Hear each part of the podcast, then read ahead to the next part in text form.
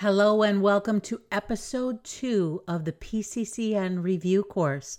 My name is Kay Hoppe, and I am going to present today the clinical presentation of somebody coming in with acute coronary syndrome. Now, because this is a pretty huge topic, and I like to keep my podcast episodes somewhere between 20 to 40 minutes, I'm going to split this up into a few different sections. In this very first section, episode two, is where we're going to talk about the clinical presentation. Then, episode three, we're going to look at uh, EKG. We're going to talk about the EKG findings associated with acute coronary syndrome. And we're going to correlate those EKG findings with the wall of the heart and the type of MI that a patient is presenting with. Then, in the next podcast episode, we're going to get into talking about diagnostic studies. And then finally, we are going to get into talking about treatments. So, we're going to break this up into small little bite sized sections so that you can um, not spend not have to spend so much time listening to a full hour or hour and a half uh, session that would incorporate everything. So when we talk about patients that come in with acute coronary syndrome we kind of have to take a step back and talk a bit about pathogenesis of coronary artery disease and you know how it comes to pass. Well, I want you to picture a coronary artery. And when you think about the layers of the coronary artery, we have the outermost layer, which is the adventitia, the middle layer, which is the medial layer, it's the muscular layer. Then we have the inner layer of the coronary artery, which is called the intima. Now, what's noteworthy here, guys, is that the intima of the coronary artery is lined with special cells that are called endothelial cells. And what starts out this whole sequence of coronary artery disease is we when we have damage to the vascular endothelial cells. And you know what guys, this isn't just true for the coronary arteries. It's true for any arteries in your body. I mean it could be for the descending aorta. It could be for the femoral artery. It could be for the iliac arteries. Every artery in your body has vascular endothelial cells. Now, we go to great length to protect vascular endothelial cells. For example, just a couple of examples here. You know, we give a lot of statins to people, and we always think about statins being related to cholesterol, and yes, indeed, they are. But another benefit that the patient gets from statin therapy is endovascular protection or protection of those vascular endothelial cells. And so we use statins for that purpose, just not just for the cholesterol, but for that endothelial protection.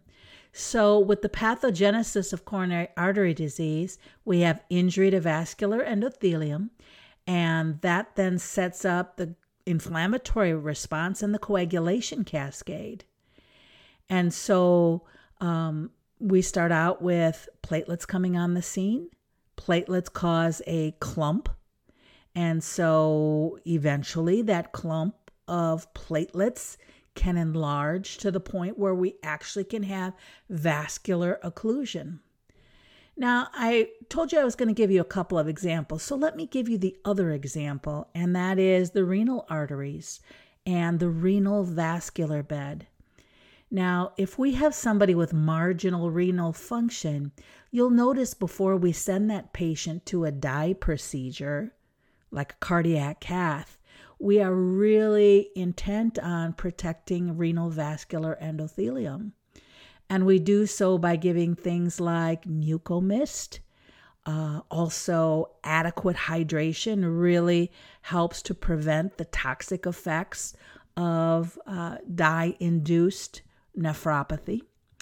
And also, we can give sodium bicarbonate prior to cardiac cath and afterward in order to provide for vascular endothelial protection.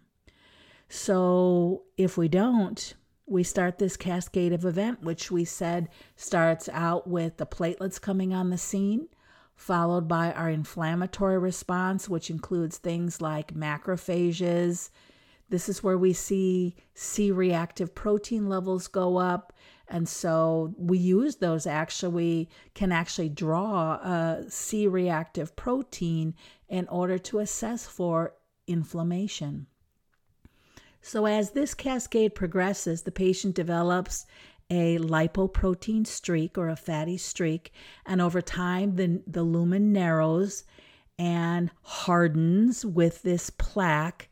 And all you need is a little bit of unstable plaque that cracks, and then you can develop a hemostatic response where additional platelets come on the scene with fibrinogen and cause a platelet plug, which ultimately can totally occlude the coronary. And that's what we see when patients come in with a STEMI or ST segment elevation MI is where they have a complete occlusion of the coronary artery. And we'll be getting into that in just a moment. So, what we see then is a patient that presents with literally a supply and demand imbalance.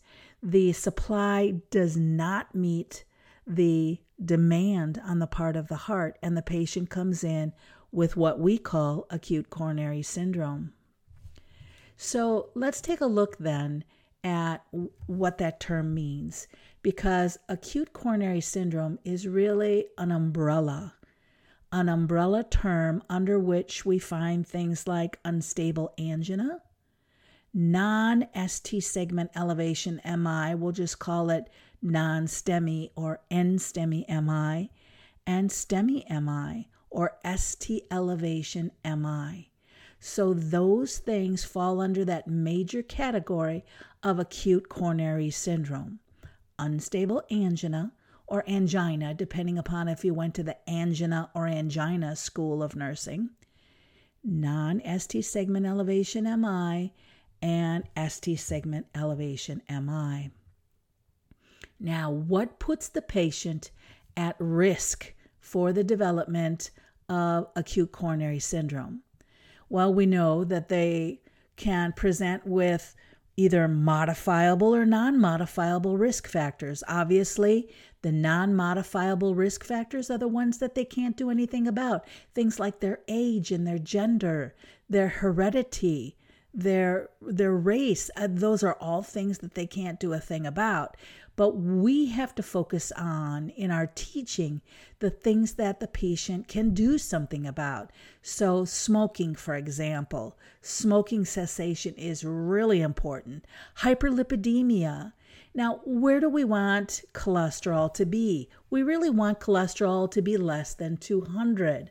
We want the LDL to be less than 100 for patients with heart disease or diabetes, and less than 130 for patients with at least two or more risk factors. And we're going to be talking about, you know, the rest of the risk factors as we go along. Um, HDL, we want the HDL to be um, greater than 40. Okay, that's where that's a desired value. And we want the triglycerides less than 150. These are all of the numbers that are really targets for us in our treatment. Another risk factor is hypertension. And you know, it's really interesting that when I went to nursing school, which was way long ago, uh, hypertension was defined as a blood pressure of 140 over 90 or greater. And now we're looking at pre hypertension as being defined as 120 over 80. And so technically, anything 120 or 80, uh, 120 over 80 or greater is considered pre-hypertensive or hypertensive. And so those numbers have lowered over time. Certainly, diabetes, obesity, lifestyle, stress, oral contraceptives also would be a risk factor especially now in women that smoke and or women that are over 35 years of age Postmenopausal state is also another risk factor for the development of coronary disease. Elevated homocysteine level. Well, what kinds of things would give you an elevated homocysteine level, and what in the world is it? Well, homocysteine is a part of your amino acid structure. It's part of what makes up proteins. You and I both have homocysteine in our body, it's part of the protein structure. When you have too much of it, or hyperhomocysteinemia, which is really a mouthful, it is in and of itself an independent risk factor for the development of coronary artery disease. Increased levels of homocysteine are very toxic to vascular endothelium, thereby increasing coagulability. Now, what causes it? Well, guys, it was on my PCCN exam, and that was, you know, cigarette smoking. It just plain old asked, what is the leading cause of hyperhomocysteinemia? And it's cigarette smoking. Along with that, it could be vitamin B deficiency. And really, hyperhomocysteinemia is a pretty easy treat because we treat it with B vitamins. Now, metabolic syndrome, which also was referred to as syndrome X, um, ha- it's kind of a constellation of different findings that if you have three or more of them, you are at increased risk for cardiovascular disease. So, some of those factors are BMI greater than 30 with abdominal obesity, um, elevated triglycerides, reduced HDL, hypertension, or fasting glucose greater than 110. Now, one of the things that I wanted to mention at the beginning, and it slipped my mind, so let me just go ahead and bring it up here, is if you're wanting a complete course, a complete online review for the PCCRN at er, or PCCN at this moment in time, I do have just recently published my PCCN online review, which is on sale for a pre-sale price of $249 for 30 continuing education hours. You have 24 7 lifetime access. I, I'm not aware of any other continuing education companies out there that provide you with lifetime access. So this never gets shut off for you if you purchase the program. So I encourage you to head over to my website, which is kayhoppepresents.com, and sign up to be on my email list. Check out some of the courses that I have there.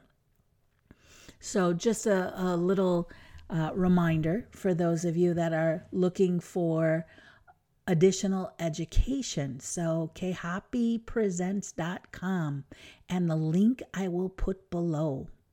So, let's get back to our program and let's talk about angina and some of the different definitions. First of all, we have the t- typical angina pectoris, meaning pectoralis muscle. And so that is related to myocardial hypoxia or anoxia. Usually the patient describes the pain as being retrosternal, substernal, it can be on the left side of the chest.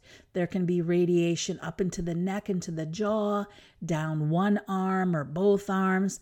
And for the elderly, for women, you oftentimes see back pain. So, back pain in between the scapula, along with fatigue and indigestion, are some of the indicators, clinical indicators of cardiovascular disease in women. Exertional angina, just as its name implies, is where we have chest pain or symptoms, which may not always be chest pain, can be shortness of breath related to the the four E's, right? Which are exercise, eating, extreme temperature, and emotion. Then we have Prinzmetal's angina. Prinzmetal's angina is also known as variant angina or coronary artery vasospasm.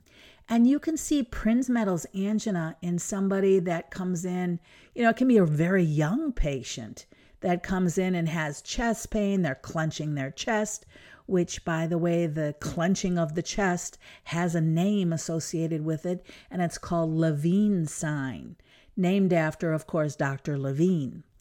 Anyway, with coronary artery spasm, that spasm in and of itself is occluding uh, flow to myocardium. So, literally, the signs and symptoms are the same, are they not? Because if a vessel spasm for a long enough period of time, the myocardium distal to that is going to first become hypoxic and then become anoxic. And so the person can wind up with a resulting MI as a result of coronary artery vasospasm. So, the big difference here, however, is really how it's treated. Once we know we're dealing with vasospasm, we treat that with a calcium channel blocker versus a beta blocker. Because calcium channel blockers, one of the nice things about that drug class is they specialize um, they specialize in releasing vasospasm whether it's a coronary vasospasm, a arterial vascular vasospasm, or a cerebral vascular vasospasm. Uh, calcium channel blockers are great for treating that. Stable angina, well, you know what, guys, we don't usually see those people that much, right? Because stable angina means that the patient is stable and they know their pain well, they know their chest pain well. So, for example, they go out and they mow half the lawn and then they sit down and rest. And then they mow the other half of the lawn because they know if they push too hard, too long, they start developing chest pain. That is a person that knows themselves well and has stable angina.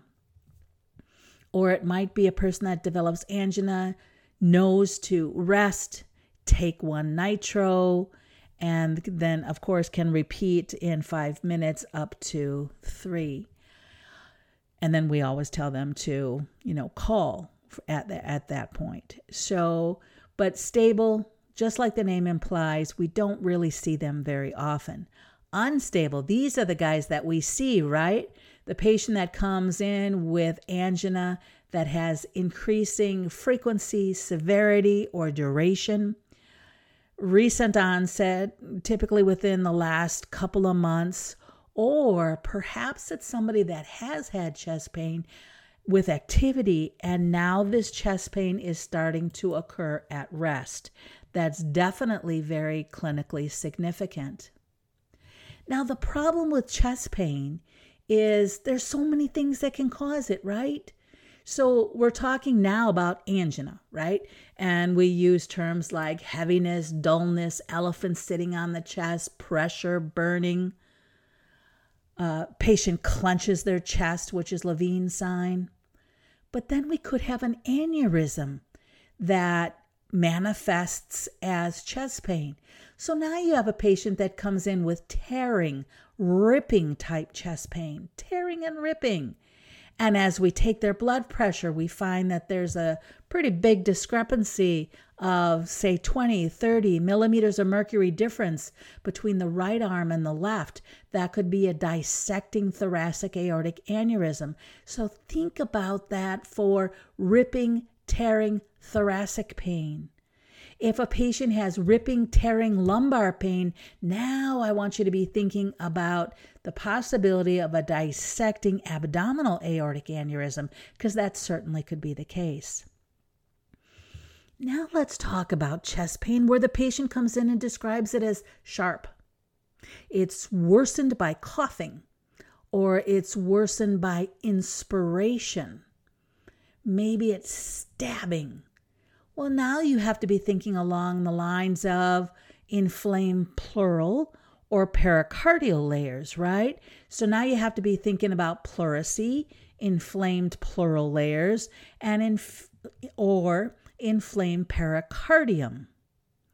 Now, these people can come in, they're clenching their chest and they don't want to lay back, especially with pericarditis. Patients with pericarditis do not want to lay back on the bed for you to be able to assess them. Why? Because it makes the chest pain worse. It makes that sharp, stabbing chest pain worse. They're not going to lay back for you. So the position worsens the inflammation. And what's different here is that we're going to treat those patients with NSAIDs, right? We're going to haul out things like Toradol in order to treat them versus the nitroglycerin morphine type of um, drugs that we would use for a patient coming in with your standard angina or acute MI. Now, another thing I want to bring up here sometimes patients with pericarditis or pleuritis, they can also, when you listen, say, let's just say you're listening over the left side of the chest and you hear this grating type sound, like rubbing type sound. Well, gee, over on the left side of the chest, that could be either a pleural friction rub or a pericardial friction rub. Remember, guys, the way that you know the difference is that a pleural friction rub will go away when the patient holds their breath. Whereas if the friction rub is pericardial, the friction rub will remain, right? Because as the patient holds their breath, the heart still keeps going, right? So that rub will remain with pericarditis. It will go away with pleuritis. Pulmonary embolism. Patient has sharp knife like pain. It's shooting, it's worsened by deep inspiration. So you see, you have a lot of overlap there. Pneumothorax also can be um, described as tearing and sharp and accentuated by breathing. Boy, we're going to pick up that on chest x ray, are we not? Then you have GI. You know, the person has this heartburn, dull, burning. You know, a lot of people don't identify that they're having a heart attack because they call it heartburn. And typically with GI related, it's worsened by eating or supine position, Maybe somebody has GERD, for example. And when patients come into the emergency department complaining of this dull, aching, burning, epigastric, or retrosternal type uh, chest pain, well, you know, we give them that GI cocktail, right, to see if an antacid combined with uh, xylocaine is very often included in this cocktail. Does this make it go away? And so we rule out GI as part of our, you know, ruling out of the cardiac, you know, after we've done the ECG and and looked at the cardiac cause first, of course. Musculoskeletal can also be producing chest pain. I live in Wisconsin, and in the winter, when there's a lot of snow and you're out there shoveling, let me tell you, uh, within a day or so, you can have some pretty significant chest pain. And especially if you have this heavy, wet snow that you're trying to shovel and lift and throw, it could be from gardening, it could be from a variety of sports. So, you know, reproducible pain. Does it hurt when I press here? What kind of movement accentuates the pain? Do you feel tender in a certain spot or sore in a certain spot? That can help you nail down chest pain related to a musculoskeletal uh, cause. Psychosomatic also, you know, can cause chest pain as well. So the story is so important. What causes the pain?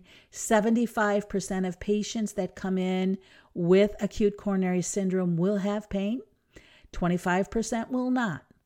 Now, you might be asking yourself, well, wait a minute. If 25% do not have chest pain, why are they here? They're here with shortness of breath related to the MI that they didn't know that they had at home because they didn't have pain. They come in typically day three, and that's why troponins become so valuable because on day three, we can look and see that the troponin is elevated, and hey, Looks like this patient has had myocardial injury within the past five to seven days. Now, who is set up for this? Chest pain and MI, or I should say MI without chest pain. It's typically elderly female diabetics. And how many of those do we care for on a daily basis? It's a very common subset of people, is it not? So we talked about the characteristics, um, vital signs. It really kind of depends. There are some trends that we see. For example, with anterior wall MI, very commonly we initially see hypertension and tachycardia. Inferior wall MIs, we have a tendency to see more bradycardias and hypotension. Maybe the patient is pale and diaphoretic and sick to their stomach. They're they're feeling very nauseated. Those are all potentials. They might have extra sounds. They might have a murmur, or they might have, as we listen to their heart tones, um, we we might hear that the the patient has irregularly irregular type of, of tones. And when we hook them up to the monitor, we find that they're in atrial fib, which for them is a new finding. These patients oftentimes have that feeling of impending doom, that I'm going to die kind of thing. And that's all scary because if you've been in nursing any time at all, you know for a fact that when a patient says that they're going to die, it's very common that they do. And so uh, that feeling of impending doom is a very common thing as well when a patient has the actual acute MI. Now, um, and and by the way, you know that feeling of impending doom doesn't have to just mean am I. It basically is that whole sympathetic response to a major, huge stressor on the part of the body and the perception on the part of the patient. So, guys, this is it for our initial presentation of acute coronary syndrome. I want to thank you for joining me for this podcast episode. The next episode which will come out in a few days, uh, we are going to be talking about um, ECG findings and the coronary arteries with different types of acute coronary syndromes. So please head over to my website at kayhoppepresents.com, sign up.